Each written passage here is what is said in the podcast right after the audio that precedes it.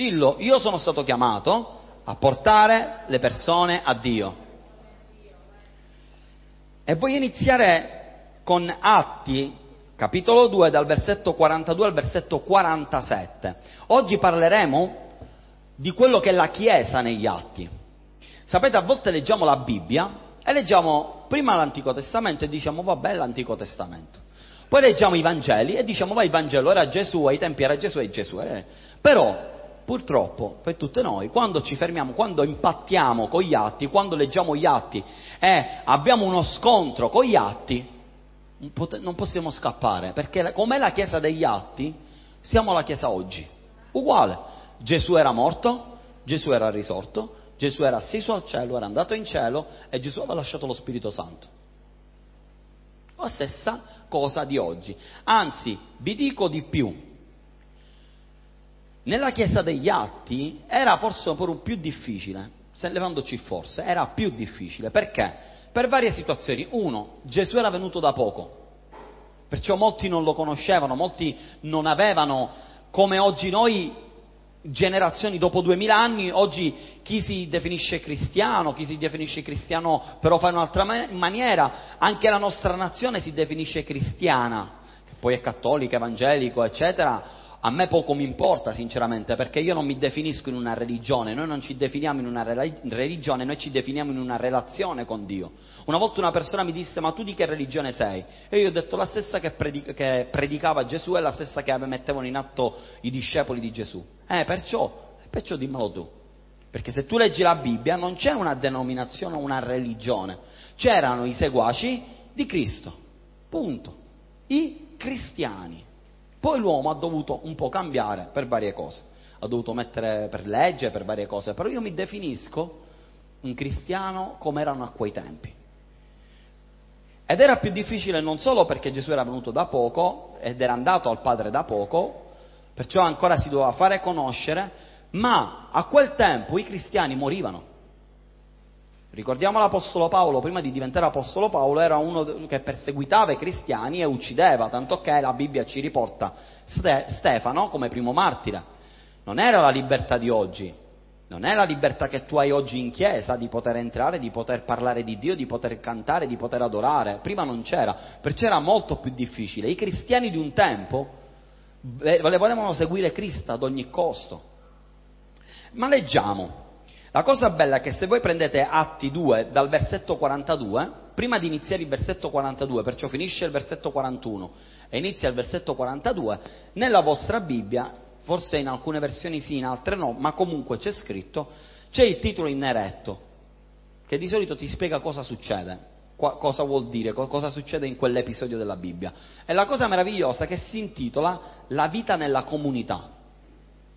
Perciò in teoria quando io leggerò questa, questo passo della Bibbia, io voglio che tu ti possa medesimare oggi. Cioè tu leggi là, però immaginati come se questo sta accadendo oggi. Andiamo a leggere.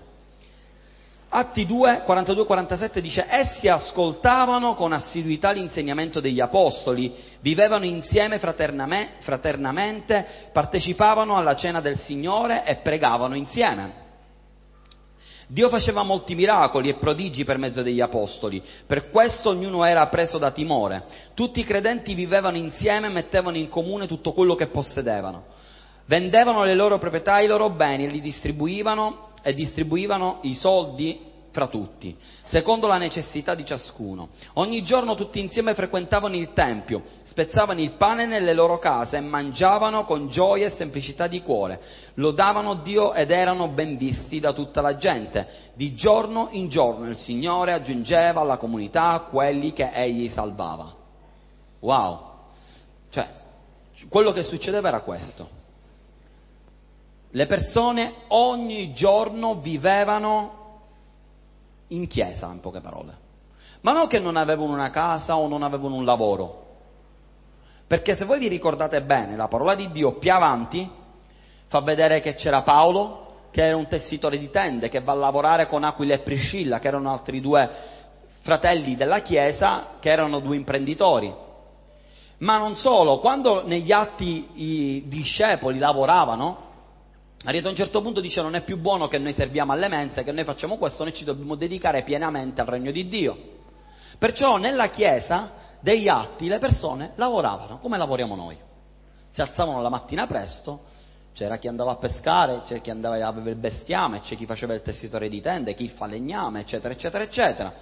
Ma nonostante questo, dice che essi ascoltavano con assiduità ascoltavano in maniera persistente, ascoltavano sempre l'insegnamento degli apostoli, vivevano insieme fraternamente, vivevano insieme non vuol dire nella stessa casa, e lo vedremo più avanti, ma significa che la loro vita non era io mi faccio il mio, tu ti fai il tuo, era questo, è come quando c'è, non so quanti di voi sono andati mai o, hanno, o sanno che cosa è tipo il villaggio turistico. Tu immaginati un grande mega, cioè tutta Palma di Montechiaro tipo villaggio turistico, dove ognuno ha le sue case, ha la sua vita, però tu sai che là c'è la piscina, invece tutti se ne vanno in piscina, mi va di andare in piscina, cioè, cioè, sai che la chiesa è aperta e c'è il pastore che fa gli insegnamenti, che predica, sai che il mercoledì c'è l'intercessione in chiesa, perciò tu dici, sai io il mercoledì c'è l'intercessione in chiesa, sai che la domenica c'è il culto, per adesso abbiamo questi due, ma che Dio aggiunga, altri giorni con altre cose, ci saranno gli insegnamenti, proprio come in un posto tu sai che c'è, a mezzogiorno c'è fitness, c'è acqua gin, eh, alle 21 giochiamo a bocce.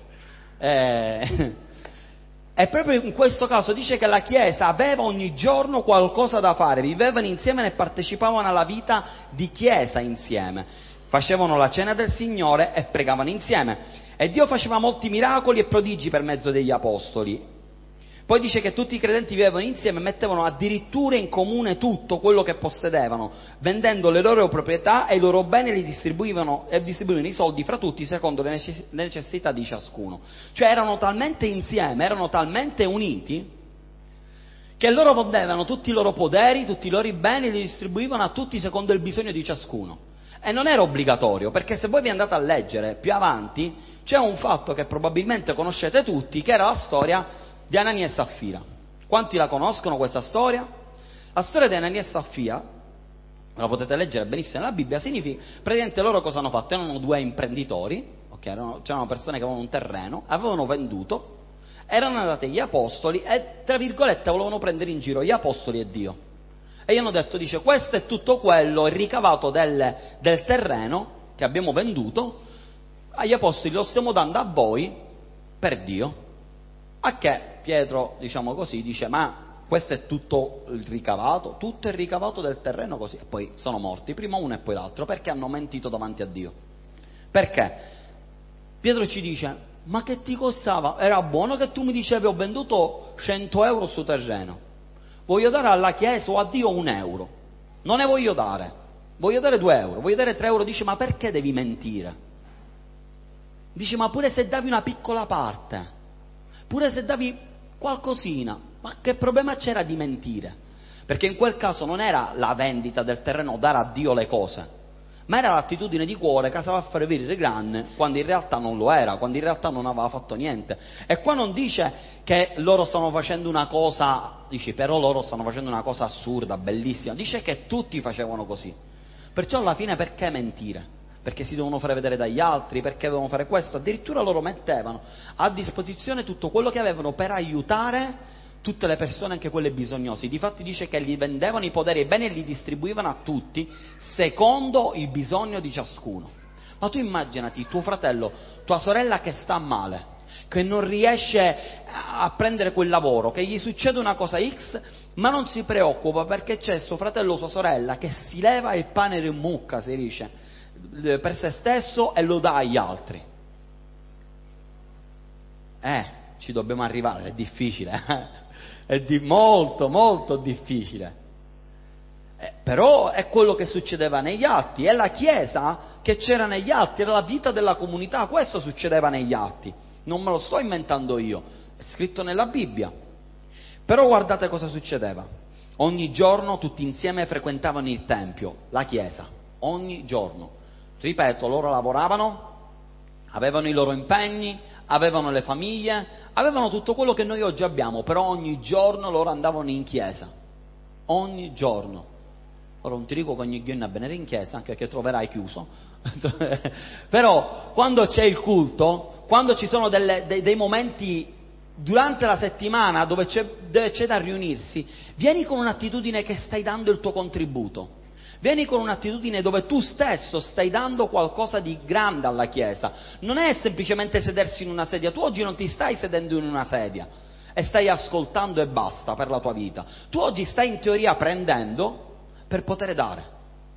Perché dentro la Chiesa probabilmente tu ti guardi a destra e a sinistra e vedi un fratello, sorella, lo conosco di più, lo conosco di meno, con lui ci ho parlato, con lui non ci ho parlato, con lui non lo voglio vedere, che ci sono, ogni tanto ci sono questi screzzi un pochettino dentro la chiesa, ma uscendo fuori, è buono che fai pace prima di uscire fuori, ma quando esci fuori tu sei luce per questo mondo, dice la parola di Dio, tu sei sale, cioè in poche parole le altre persone ti vedranno come forse tu oggi stai guardando me, come una persona che può dare, che può insegnare. Cioè tu sei a casa, i vicini ti devono venire a suonare quando c'è un problema, che a me capita anzi capita troppo spesso, ormai i miei vicini suonano e tensiono a casa, cioè fanno... eh, ma immaginatevi questo, tu sei una luce, un punto di riferimento per il tuo palazzo, per la tua casa, per la tua via, per il tuo quartiere. E tu in chiesa vieni a prendere, tu in chiesa vieni a dare, però molti lo sapete cosa dicono? Eh, ma io ho i miei problemi, prima devo risolvere i miei problemi, poi darò agli altri. Non conosco una sola persona sulla faccia della terra che ha risolto tutti i problemi della vita. Se lo trovate, fatemelo sapere che lo seguo. Perché com'è la vita? Oggi risolvi una cosa e domani forse ne viene a bussare qualche altra cosa. Oggi pensi di aver risolto questa cosa e poi ti accorgi di quella cosa. Dici, ah, non me ne ero accorto. E tu quello ti dici, mamma, vengono a volte i figli, dici, mamma, papà, vedi che il suo problema c'era da una vita Oppure i bambini erano piccoli, non c'erano problemi, poi crescono e diventano loro i problemi.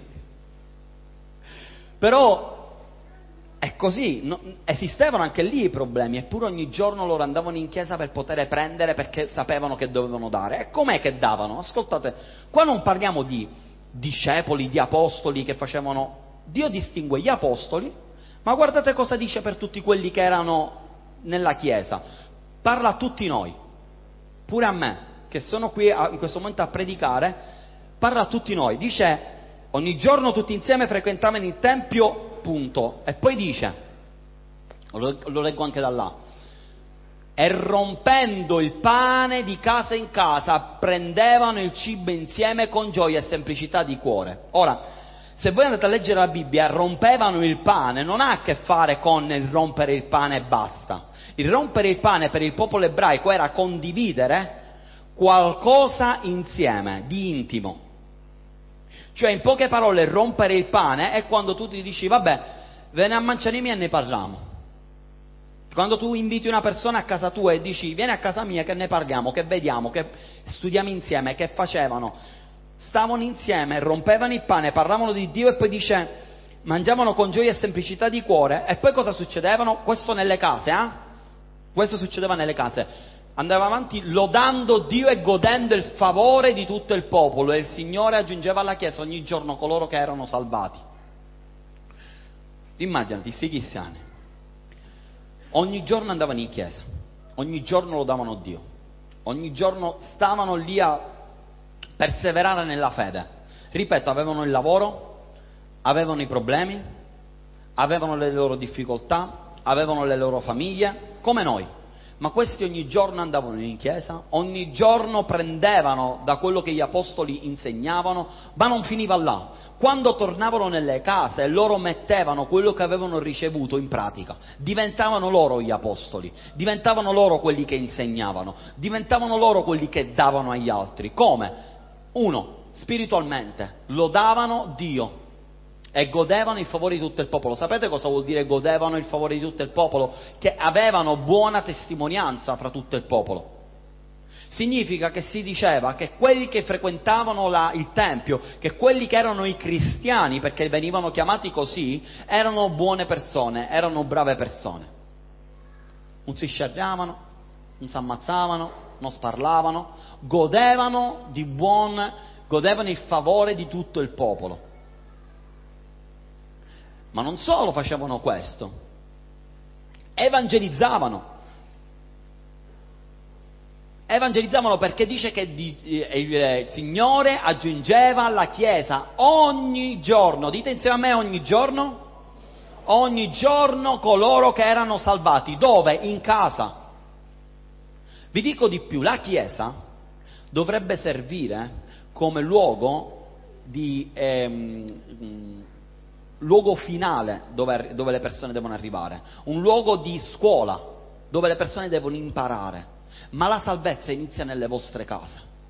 La salvezza non inizia perché il pastore o un ministro deve salire sul palco e deve fare la preghiera di salvezza, allora è salvato. La salvezza devi farlo fare tu, prima di tutto nella tua casa, nei tuoi parenti, nelle persone che ti sono più vicino e portarle in chiesa per essere ammaestrate.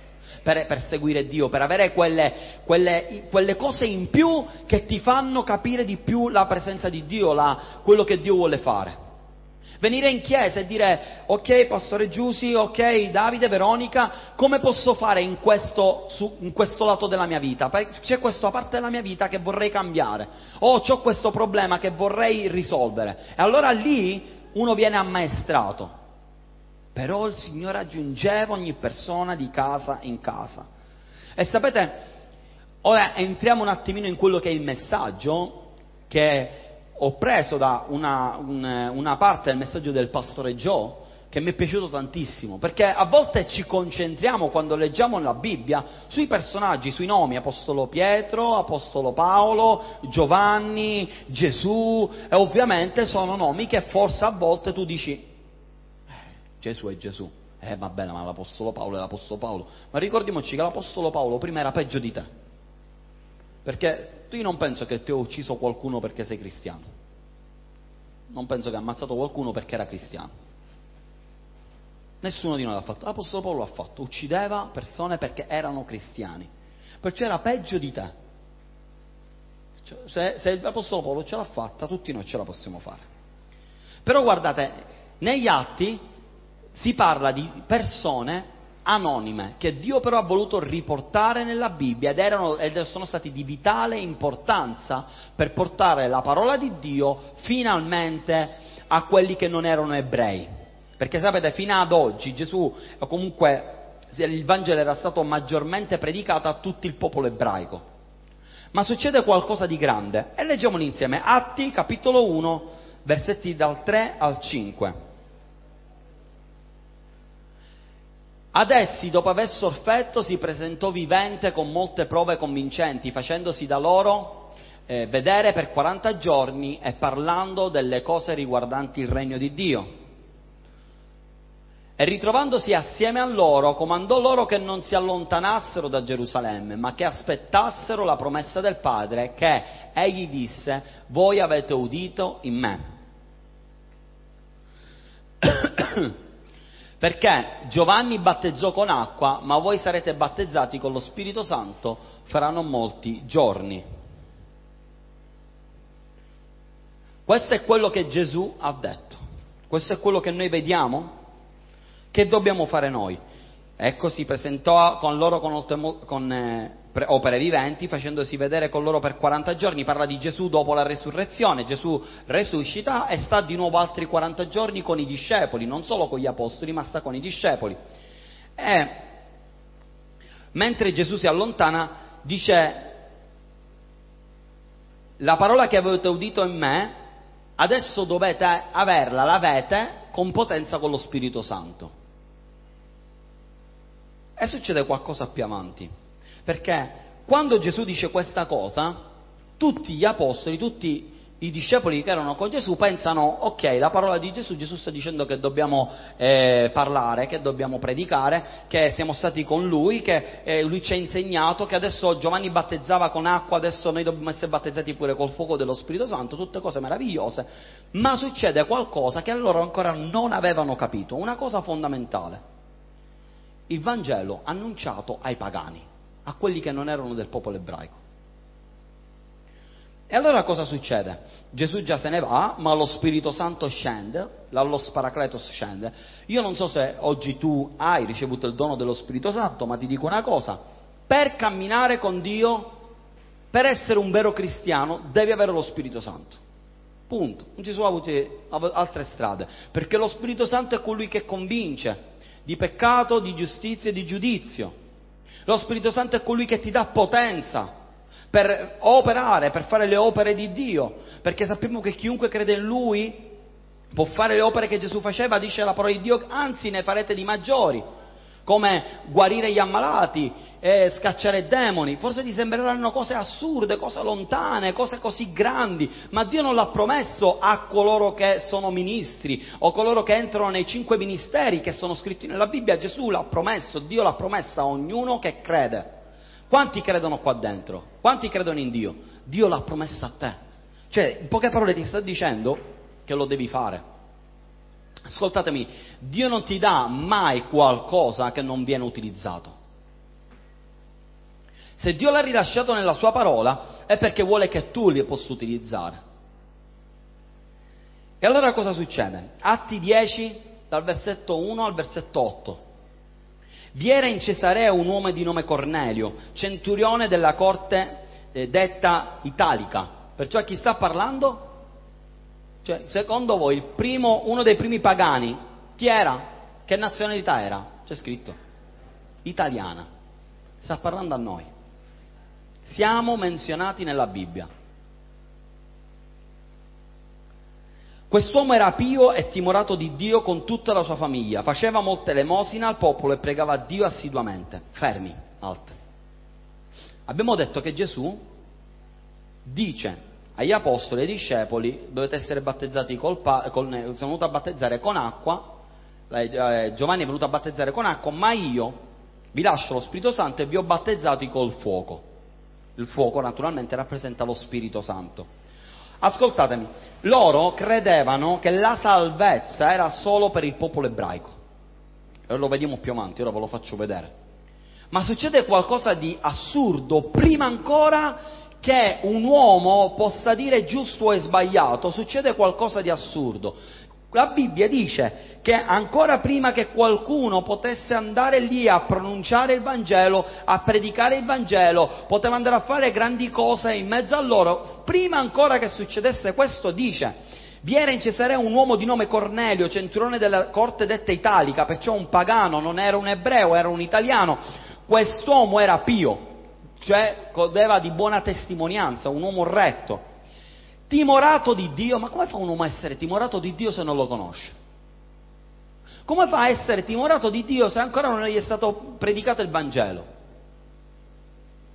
Timorato di Dio con tutta la sua famiglia. Cioè non solo quest'uomo era timorato di Dio, ma aveva trasmesso il timore di Dio a tutta la famiglia, ai suoi figli, a sua moglie, a tutti quelli che erano con lui. Ciò significa che non hai bisogno. Le persone fuori hanno bisogno di impattare con Dio, non hanno bisogno di impattare con l'uomo. L'uomo è un mezzo, difatti poi Dio deve mandare qualcuno, perché Dio manda sempre i suoi ministri, Dio si muove sempre attraverso un'autorità, ma l'uomo deve cercare Dio. Non è parole di convincimento. Io potrei stare qua a parlarti, ma se il tuo cuore non vuole, o se tu dici io sono della mia idea, resti la tua idea. Però guardate, se un uomo si arrende a Dio, guardate cosa succede. Dice che era timorato di Dio con tutta la sua famiglia, addirittura faceva molte elemosine al popolo e pregava a Dio assiduamente. Immaginati che noi siamo a Chiesa di Palma e solo quelli di Palma possono, possono entrare qua dentro, non accettiamo nessun altro. Dice, eh, ma io vengo da Catania o da Palermo, un po', un po' ciasso. Io sono, io sono di Palma, non, non sono di Palma. La carta d'identità, vedete, io sono di Palma. E non accettiamo gli altri. Eppure viene un palermitano, un altro che non è di Palma, e incomincia non solo a credere in Dio, forse più di quelli che sono di Palma, ma incomincia pure a dare l'emosina, incomincia pure a dare offerte, incomincia a investire per qualcosa che ancora non gli è stato dato. Incomincia a investire per la chiesa di Palma non facendo parte della chiesa di Palma. Cioè tu lo vuoi dici, ma cosa tu fa fare? Cioè noi non ti vogliamo perché noi siamo chiusi, noi vogliamo solo quelli di Palma, eppure tu non solo credi in quello che noi facciamo, non solo tu credi que- nel Dio che noi serviamo, ma addirittura sovvenzioni, paghi, dai pure le tue offerte per questa Chiesa che non ti vuole. Perché questo stava succedendo. Assurdo. e pregava Dio assiduamente. A lui non gli interessava avere il sì dell'uomo, la carta intestata, tu da oggi fai parte del timbro. A lui interessava il rapporto che c'era con Dio. E vi dico una cosa, lui pregava assiduamente, lui dava le offerte, lui era timorato di Dio perché ha conosciuto Dio. Perché vi ho fatto leggere nella Chiesa degli Atti che la Chiesa, che molti ebrei, dice per mezzo, ve lo rileggo subito, quello abbiamo detto dice se ascoltavano assiduità l'inserimento degli apostoli, vivevano insieme fraternamente, partecipavano alla cena del Signore e pregavano insieme. Dio faceva molti miracoli e prodigi per mezzo degli apostoli, per questo ognuno era preso da timore. Cioè, praticamente, quelli che erano i fratelli maggiori, che erano il popolo ebraico, che erano quelli che hanno avuto la possibilità, l'onore, il privilegio di ascoltare Gesù Cristo, perché Gesù è venuto come ebreo sulla terra, avevano bisogno di vedere le opere per avere timore, avevano bisogno di capire che Dio era anche nella praticità, quest'uomo no, il centurione no, lui semplicemente pregava e aveva un rapporto con Dio e Dio si faceva sentire, ma aveva bisogno di qualcosa in più. Difatti cosa succede? Parliamo di un uomo che ancora in teoria non conosceva Dio, ma in realtà lo conosceva perché il suo spirito gridava. Come diceva di Dio, il mio spirito grida Abba Padre e tutti possono gridare a Dio, tutti, chiunque. Egli vide chiaramente in visione verso l'ora nona del giorno un angelo di Dio che entrò da lui e gli disse, Cornelio, tu immaginati questa scena, mentre tu preghi, questo Dio, questo Gesù, che hai sentito predicare da Gesù in tre anni, ma al quale tu non hai partecipato assiduamente alla Chiesa, non hai partecipato con Gesù a delle sue predicazioni private, non hai partecipato a degli insegnamenti nel Tempio perché non era ebreo e non poteva entrare nel Tempio. Vede un angelo entrare e gli chiama Cornelio. Io non lo so, io fossi molto, cioè se uno ti entra, un angelo ti entra in casa e ti dice ti chiama per nome, Egli guardandolo fisso e preso da spavento, ovviamente, rispose, che c'è Signore? Riconobbe subito che quello era Dio. Allora l'angelo gli disse, le tue preghiere e le tue elemosine sono salite davanti a Dio come una ricordanza. Or dunque manda dei uomini a Ioppe e fa chiamare Simone, soprannominato Pietro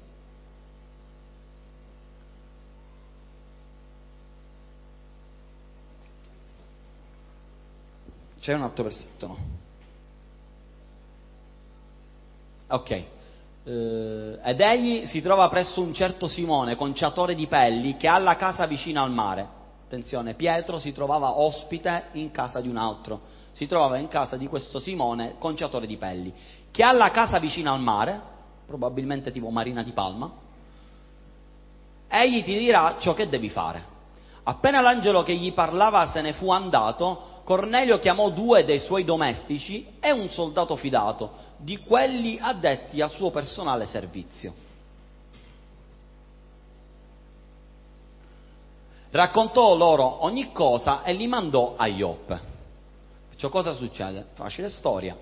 Dio si presenta, Dio parla, l'angelo del Signore parla e gli dice, tu mi hai conosciuto, già lui era timorato, già lui faceva, dice che queste cose salirono a Dio come una ricordanza come a dire, Dio, come a dire Gesù, il tuo sacrificio è stato per tutti, per tutti gli uomini, per tutte le denominazioni, per tutti coloro che stanno cercando Dio, io sono venuto a morire per loro. Ovviamente Dio non è che si scorda, però mi piace questa versione come una ricordanza. A volte sapete, Dio ha bisogno di persone che pregano e dicono non smetto di pregare per la chiesa di Palma, non smetto di pregare per il risveglio nella città di Palma, nel paese di Palma, non smetto di fare questo. Signore, tu l'hai promesso, ma io voglio pregare come una ricordanza, sempre per ricordartelo. E allora cosa succede? Il centurione chiama due domestici, non c'è scritto nome, dice che chiama due domestici e un soldato fidato che era al suo personale servizio e li manda a Ioppe i personaggi principali diventano due persone che in quel momento erano semplicemente al servizio di qualcun altro. hanno un'importanza pazzesca perché in quel momento lui, Cornelio, il centurione, stava arrivando a un desiderio del suo cuore, che era quello di conoscere uno degli apostoli. Già lui serviva a Dio, già lui faceva l'emosina, già lui pregava, la sua famiglia era timorata di Dio, perciò c'era questo forte desiderio. Ora Dio gli dice come fare e gli dice pure dove andare. Immaginatevi, in questo momento, la cosa che voi fate, la, la, quello, la, la persona forse a cui ci tenete di più. Io vedo a volte imprenditori dove eh, ci sono queste grandi aziende, per esempio, che ne so, Gucci, Dolce e Gabbana, so, questi grandi, che ci sono varie aziende che lavorano in vari posti. Ok, per esempio mio fratello, i nostri fratelli anzi lavorano per una di queste grandi aziende ma non è che sei il titolare là, non è quel piccolo posto col titolare là che tu lo vedi. Ovviamente sono come VIP, cioè un livello mai. Tu vedi l'azienda, vedi quello che, vedi quello che comunque ti porta avanti l'azienda, ma il titolare non lo vedi mai. Ecco, un po' così era Cornelio, aveva sentito parlare di Dio, faceva le opere di Dio, ma non aveva ancora impattato, non conosceva quelli che erano gli autori di, di quello che aveva sentito dire, gli apostoli, Gesù, non li aveva visti, non, non li conosceva personalmente. L'angelo gli dice, ok, vai a chiamare Pietro. Lui felicissimo, immagino lui felicissimo, contentissimo, prepara e dà questo compito importante a due servitori e un, e un soldato. Questo Dio ti sta dicendo che probabilmente non è detto che il tuo nome deve essere conosciuto tra le persone non è importante che il tuo nome diventi famoso e che tutti conoscono il tuo nome, però vi dico una cosa, nel regno dei cieli quei nomi sono scritti e Dio li conosce molto bene. Quando il tuo nome è conosciuto nel regno dei cieli ed è temuto e tremano all'inferno quando sentono il tuo nome, là allora stai avendo successo. Il vero successo non è che le persone oggi sulla terra devono eh, gridare il tuo nome, devono conoscerti. Quello è secondario, terziario, anzi forse viene nell'ultima gradino. Capita, perché i grandi uomini di Dio che fanno grandi opere per Dio ovviamente vengono conosciuti. Ma non è importante. L'importante è quando il tuo nome è riconosciuto in cielo ed è temuto all'inferno. Amen? E tu lo puoi essere sempre. Questi due uomini non vengono nominati nella Bibbia, questi tre uomini. Però credetemi che Dio sapeva quale grande importanza avevano. Avevano il compito di essere portatori del Vangelo predicato ai pagani, del Vangelo finalmente predicato a quelli che non erano ebrei. E vediamo cosa succede, andiamo verso la conclusione. Atti 10, 23.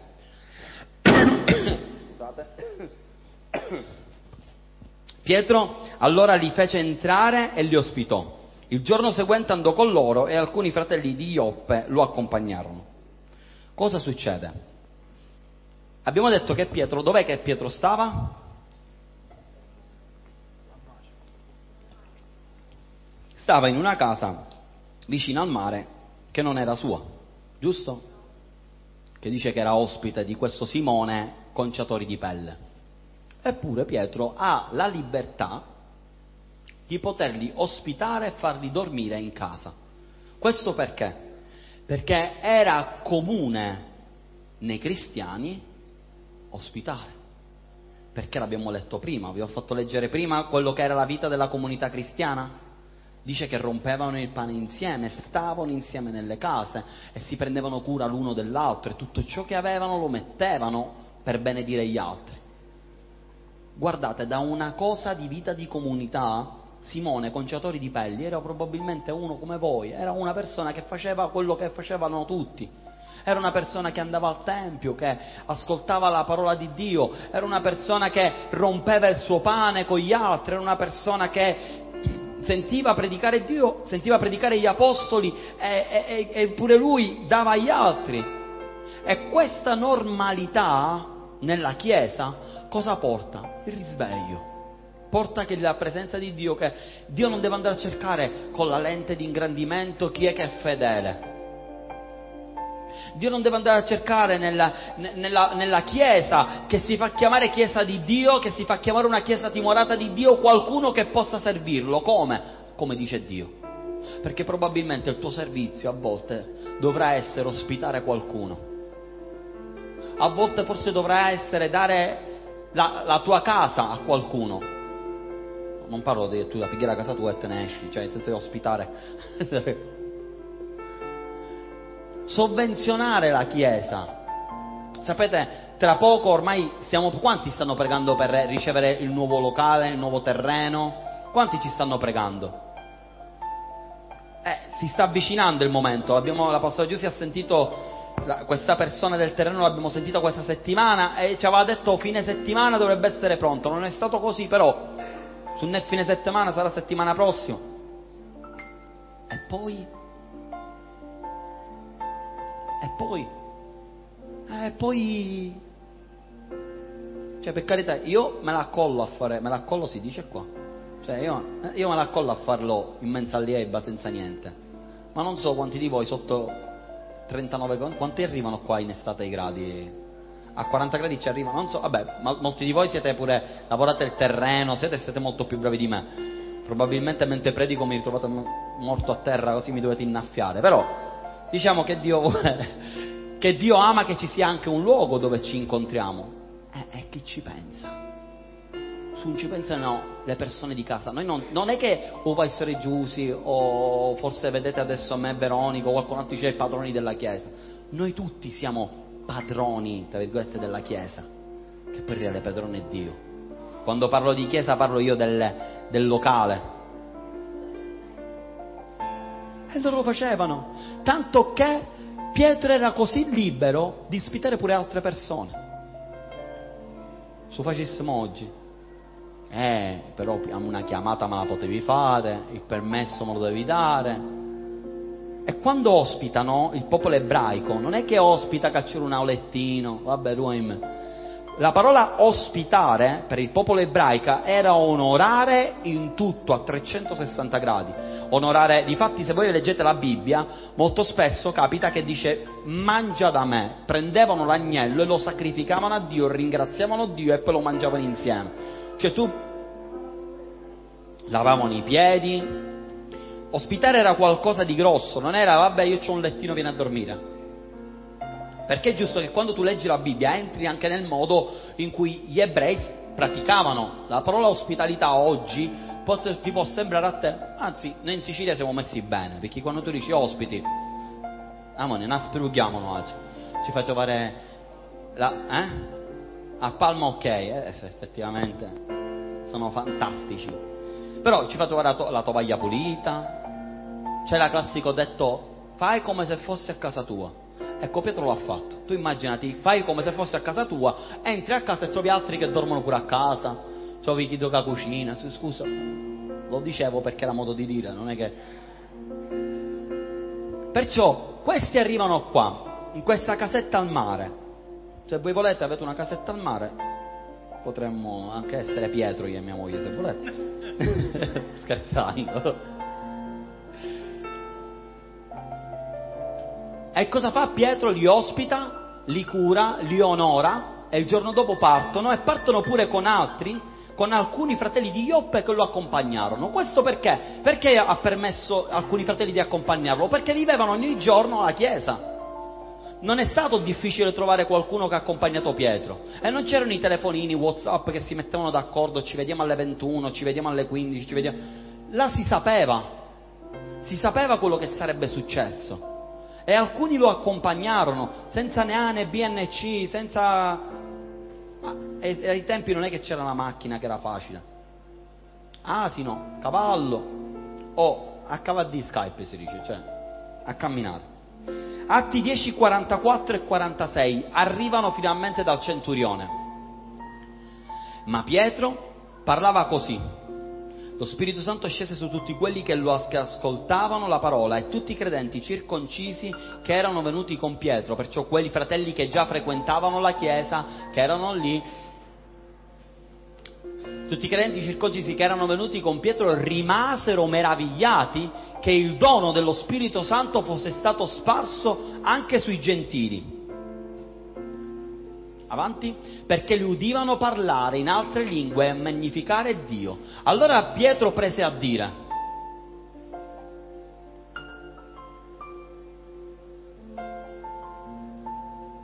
no, Eh? A posto, no, era 46. Finisce così. Allora Pietro pensa a dire, lo scoprirete vivendo. no, no, poi c'è Pietro che predica. Poi c'è Pietro che predica, però a noi non, me interessa farvi capire altro. Poi se ve lo volete leggere, ve lo leggete anche a casa. È sempre bella leggere la parola di Dio. Perché vi spiego qual è. Non l'avevo scritto e poi Pietro ha preso a dire da me, perciò mi era fermato a metà.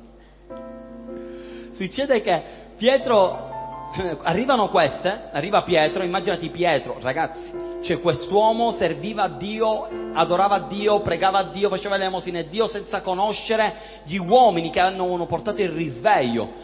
Pietro che era stato con Gesù, Pietro che parlava faccia a faccia con Gesù, quel Gesù che si chiamava Gesù Cristo, dal quale viene il nome cristiani quel Pietro mette il piede dentro la casa di questo centurione che già stava servendo Dio senza avere conosciuto Cristo. Immaginati che emozione forte per Pietro. Immaginati questo momento il tuo VIP preferito che entra a casa tua. L'Apostolo Lirio, entra l'Apostolo Lirio a casa tua. Tu hai sentito tanti messaggi, hai sentito tante predicazioni, hai sentito eh, eh, quest'uomo l'hai visto pure in questa quarantena, l'hai visto... Su... Entra a casa tua. Diciamo non mi interessa, però cioè, penso che c'è qualcuno che gli interessa. che vedevo qualche faccia di va dire. Entra a casa tua e tu, o no, perché poi quando uno entra prende le cose migliori, i bicchieri con l'orlo d'oro, mai utilizzate in vita tua, tuo marito ti guarda, ma che era? Non l'avevamo noi. Zitto che ce la posso. Devo andare in bagno. Cioè la prima cosa che la donna fa per esempio mia moglie quando ospitiamo qualcuno pulisce il bagno. Cioè, già mia moglie igienizzava da tempo, non è che, ci è voluta la quarantena, perché deve essere tutto perfetto. Poi a noi abbiamo la cosa che dobbiamo fare vedere tutta casa. Allora qua c'è la uno, sì, il bagno, eh, il bagno. Anch'io ce lo sai. Eh? Però ci fai vedere tutta casa perché? Eh?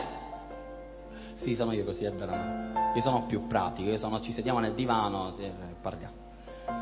Però noi ci piace essere ospitali. Quest'uomo riceve Pietro, che ne aveva sentito parlare. Immaginati che emozione. E dice che appena Pietro sta parlando, e ora vedremo che dice qualche momento prima,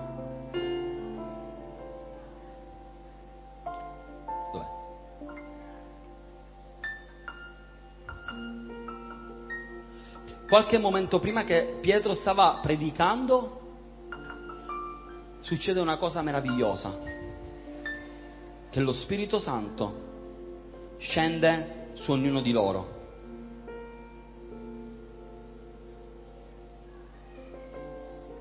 Atti 11, 15, 17, non so se te l'ho dato questo.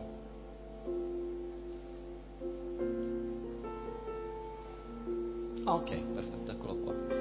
Guardate, finisce tutto questo, lo Spirito Santo arriva, scende, non solo Cornelio ma tutta la sua famiglia comincia a parlare in altre lingue, scende lo Spirito Santo, Pietro torna indietro. Attenzione, ho detto una cosa, che prima non erano ben visti i pagani che ricevevano Gesù, perché loro pensavano che era solo per loro. E Pietro arriva e deve dare conto e ragione di quello che è successo. Difatti, avevo appena cominciato a parlare, questo è Pietro che parla e sta dando il resoconto agli altri discepoli, che tutti gli dicono, ma mi sa fare...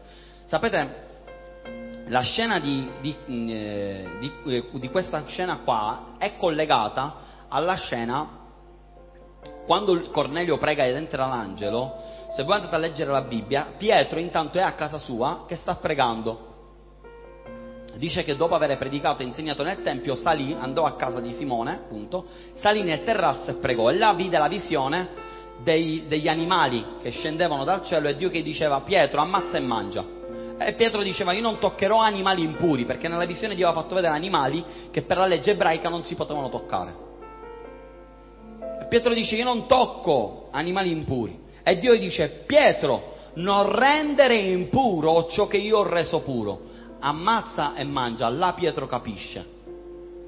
parlava proprio dei pagani, parlava proprio di quelli che erano ebrei. Dice, noi non, abbiamo, non dobbiamo avere, il popolo ebraico, la legge ebraica diceva di non avere niente a che fare con quelli che non erano ebrei. E Gesù dice, ciò che io ho reso puro, Gesù stesso gli dice, ciò che io ho reso puro attraverso il sacrificio della croce, non renderlo impuro. Non sei tu che decidi. Non sei tu che decidi se quello ha fatto qualcosa di cattivo e non si merita Dio. Chiunque accetta, chiunque si inginocchia davanti a Dio, chiunque lo confessa, chiunque crede col suo cuore e lo confessa con la sua bocca, diventa figlio di Dio, tale e quale a te. Poi sarà Dio a giudicare, poi sarà Dio a scegliere. Dio non ha detto che noi siamo uomini, che noi uomini dobbiamo giudicare. Noi uomini dobbiamo amare e fare sentire le persone a casa. Avevo appena cominciato, qua l'Apostolo Pietro che parla con gli altri discepoli, avevo appena cominciato a parlare quando lo Spirito Santo scese su di loro, esattamente come su di noi al principio. Questo mi fa impazzire. Dice esattamente come a noi.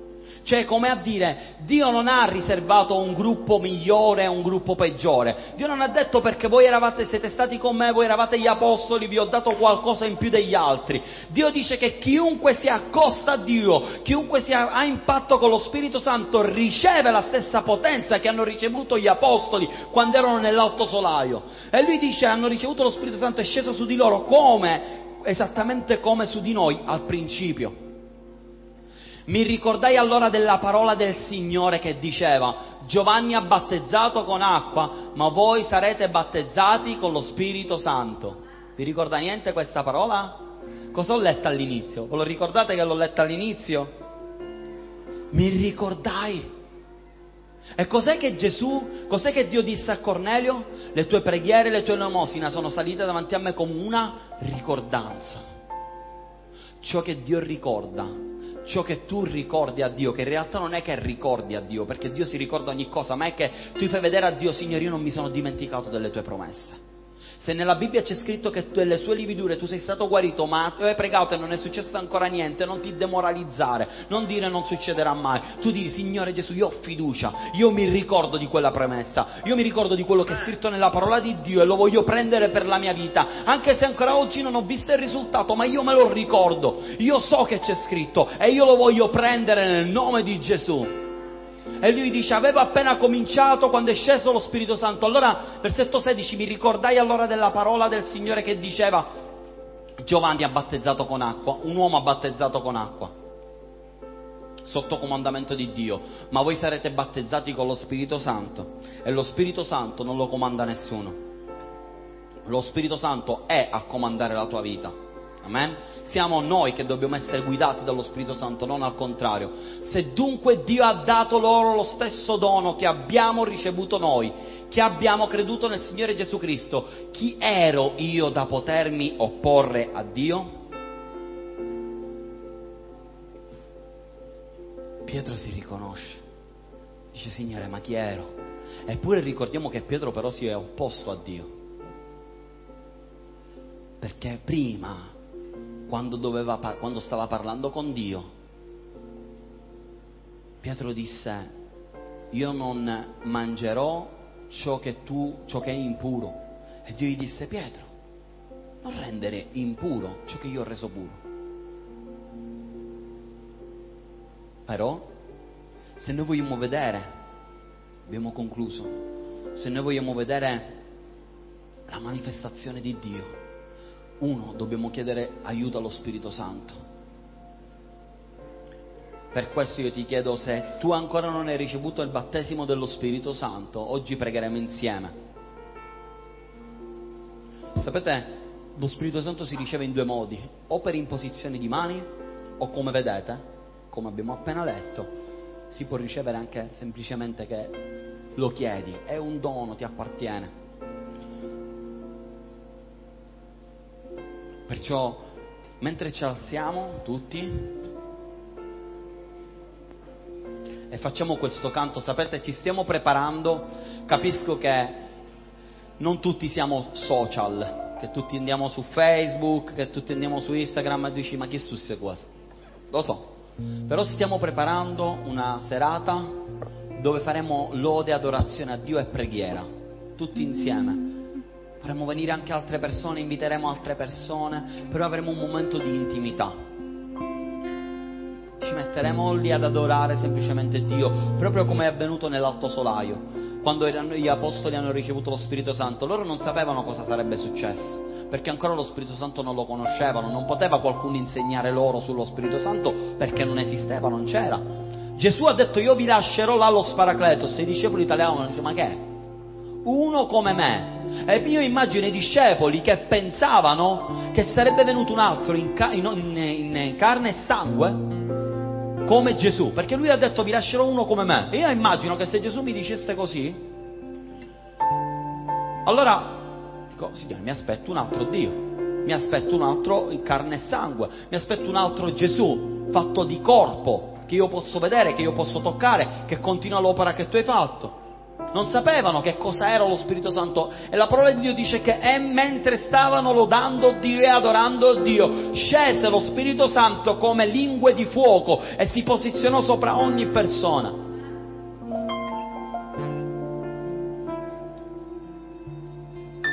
La Chiesa degli atti è la Chiesa che dobbiamo vivere ora. Dov'è che devi migliorare? Dov'è che stai chiedendo a Dio, Signore, in questo lato devo crescere? Ah, siamo tutti bravi a chiedere a Dio ed è Dio è pronto a darti qualsiasi cosa perché Dio ha lasciato la sua parola con ogni promessa. Ma tu cosa sei pronto a dare a Dio? Cosa sei pronto a fare per portare avanti l'opera di Dio? Quanto sei disposto probabilmente a sacrificare di te stesso per dare a Dio, per portare avanti l'opera di Dio? E finendo questo meraviglioso culto insieme, quando arriverai a casa tua, sarai tu parte come Simone il conciatore di pelli? come gli altri che non sono menzionati nella Bibbia, ma che però sappiamo tramite la parola di Dio che loro spezzavano il loro pane, che predicavano il Vangelo ogni giorno e Dio poteva aggiungere ogni giorno persone alla Chiesa. Perché quello siamo chiamati a fare la Chiesa degli Atti. Noi siamo la continuazione della Chiesa degli Atti. La Chiesa degli Atti non è finita. Può passare il tempo, possono cambiare le strategie, possono cambiare i luoghi, possono cambiare i modi, ma quello spirito che c'era nella Chiesa degli Atti dobbiamo ancora portarlo avanti noi ed è nostra responsabilità. Prima c'era Pietro, prima c'era Simone il conciatore di pelli, prima c'era Cornelio, oggi c'è il tuo nome. Simone, il conciatore di pelli, riportato nella Bibbia solo per questo caso, come una persona che ospitò. Fine. Ma la parola di Dio ci fa sapere che tutti lo facevano, tutti coloro che credevano in Dio lo facevano. Non è una questione di quanto il tuo nome è famoso, ma è di quanto tu ti stai mettendo a disposizione per il regno di Dio. Perché oggi forse non succede niente, domani forse non succede niente, ma dopodomani può essere che Dio ti chiama e ti dice figlio, figlia mi servi, perché dobbiamo fare una cosa insieme, dobbiamo benedire un ministro, dobbiamo benedire una persona che non conosce Dio, dobbiamo benedire quest'altra persona, voglio che tu sia quel mezzo per benedire gli altri. Amen. Adoriamo Dio e sto dicendo faremo questa, questa riunione di preghiera, preghiamo, adoriamo Dio, Mol, sarà molto mi piace anche dire questa parola, rilassante. Sapete quei momenti in cui ti dimentichi di tutto? Problemi, ansietà, sofferenza, ti dimentichi di tutto e dici Signore mi interessa solo la tua presenza in questo momento. E stiamo mantenendo sui social per adesso delle canzoni che sono uscite, che sono anche nate nei nostri momenti di adorazione e una la vogliamo anche mettere, fare questa mattina insieme, la trovate, ripeto, su Facebook, la trovate, sapete, anche noi ci stiamo adattando ai tempi come Chiesa di Palma, perciò siamo nei social media, siamo su Facebook, siamo su Instagram e la mettiamo ogni tanto quello che sono le foto, la predicazione se uno la vuole riascoltare. Poterci edificare ogni giorno, per poter imparare, sai, non assimili tutto subito quando una persona predica, a volte c'è bisogno, a volte tipo sempre, c'è bisogno di riascoltare, in modo tale che tu puoi capire e prendere quello che Dio poi ti vuole dare, perché la cosa bella è che poi ognuno di noi Dio parla in maniera diversa, anche se la parola è la stessa. ma non fare finire tutto appena ce ne andremo fuori da questo luogo, non fare finire tutto. Un'altra cosa che io vi chiedo, anche quando poi sapete alla fine daremo l'offerta, purtroppo per adesso dobbiamo farla così per legge, anche in chiesa a Palermo facciamo così ovunque, si sta facendo così, ma date l'offerta di cuore. Un euro, due euro, cento euro, duemila euro, non mi interessa. Però sapete che quando voi date l'offerta la state dando a Dio e la state dando anche per supportare la Chiesa. Quello che c'è nel vostro cuore, ognuno di voi è libero di darla, non darla. Dio vi ama lo stesso, noi vi amiamo lo stesso, non sono quelle, quelle sono fissarie. Però è importante per Dio che tu lo possa fare col cuore, che tu veramente lo possa fare per un desiderio di poter aiutare tu sai che quello che stai investendo servirà ad essere di benedizione. Poi io farò partire probabilmente, faremo iniziare anche un'offerta solo per il locale, che uno quando si sentirà libero in ogni momento della sua giornata una cosa, vuole raccogliere una cosa per aiutare il locale, lo può fare, perché una chiesa ha tante spese, anche qua ora noi che siamo rimasti chiusi abbiamo avuto delle spese. C'è stato il locale, ci sono le, l'alimentazione, la corrente, ci sono le, delle spese. Dobbiamo tutti insieme portare avanti la, la, Chiesa, portare avanti anche il locale che ci custodisce, che, in cui siamo dentro. Però lottiamo, è la nostra Chiesa. Io voglio che voi capiamo questo, che è la nostra Chiesa. È mia, del pastore Giusi, è tua, tutti allo stesso livello. Poi Dio all'interno mette delle persone con responsabilità diverse però siamo tutti insieme, come una grande famiglia. E io voglio vedere questa famiglia allargata, allargarsi. Ognuno di voi essere un punto di riferimento per la città, per, la, per il paese di Palma. Ognuno di voi nelle vostre case. Io non sono più importante di voi. Agli occhi di Dio noi siamo uguali. Abbiamo compiti diversi, ma siamo uguali. Precisi ed identici non sono più importante di voi, non sto facendo neanche più di voi, perché ripeto, ognuno di noi ha delle responsabilità diverse. E se Dio ti ha chiamato semplicemente a spostare una sedia e lo stai facendo con fedeltà, lo stai facendo con forza, lo stai facendo mettendo tutta la gioia nel servire Dio, tu riceverai lo stesso premio che forse Dio ha dato all'Apostolo Paolo, che si è sacrificato, che è stato lapidato, che è stato frustato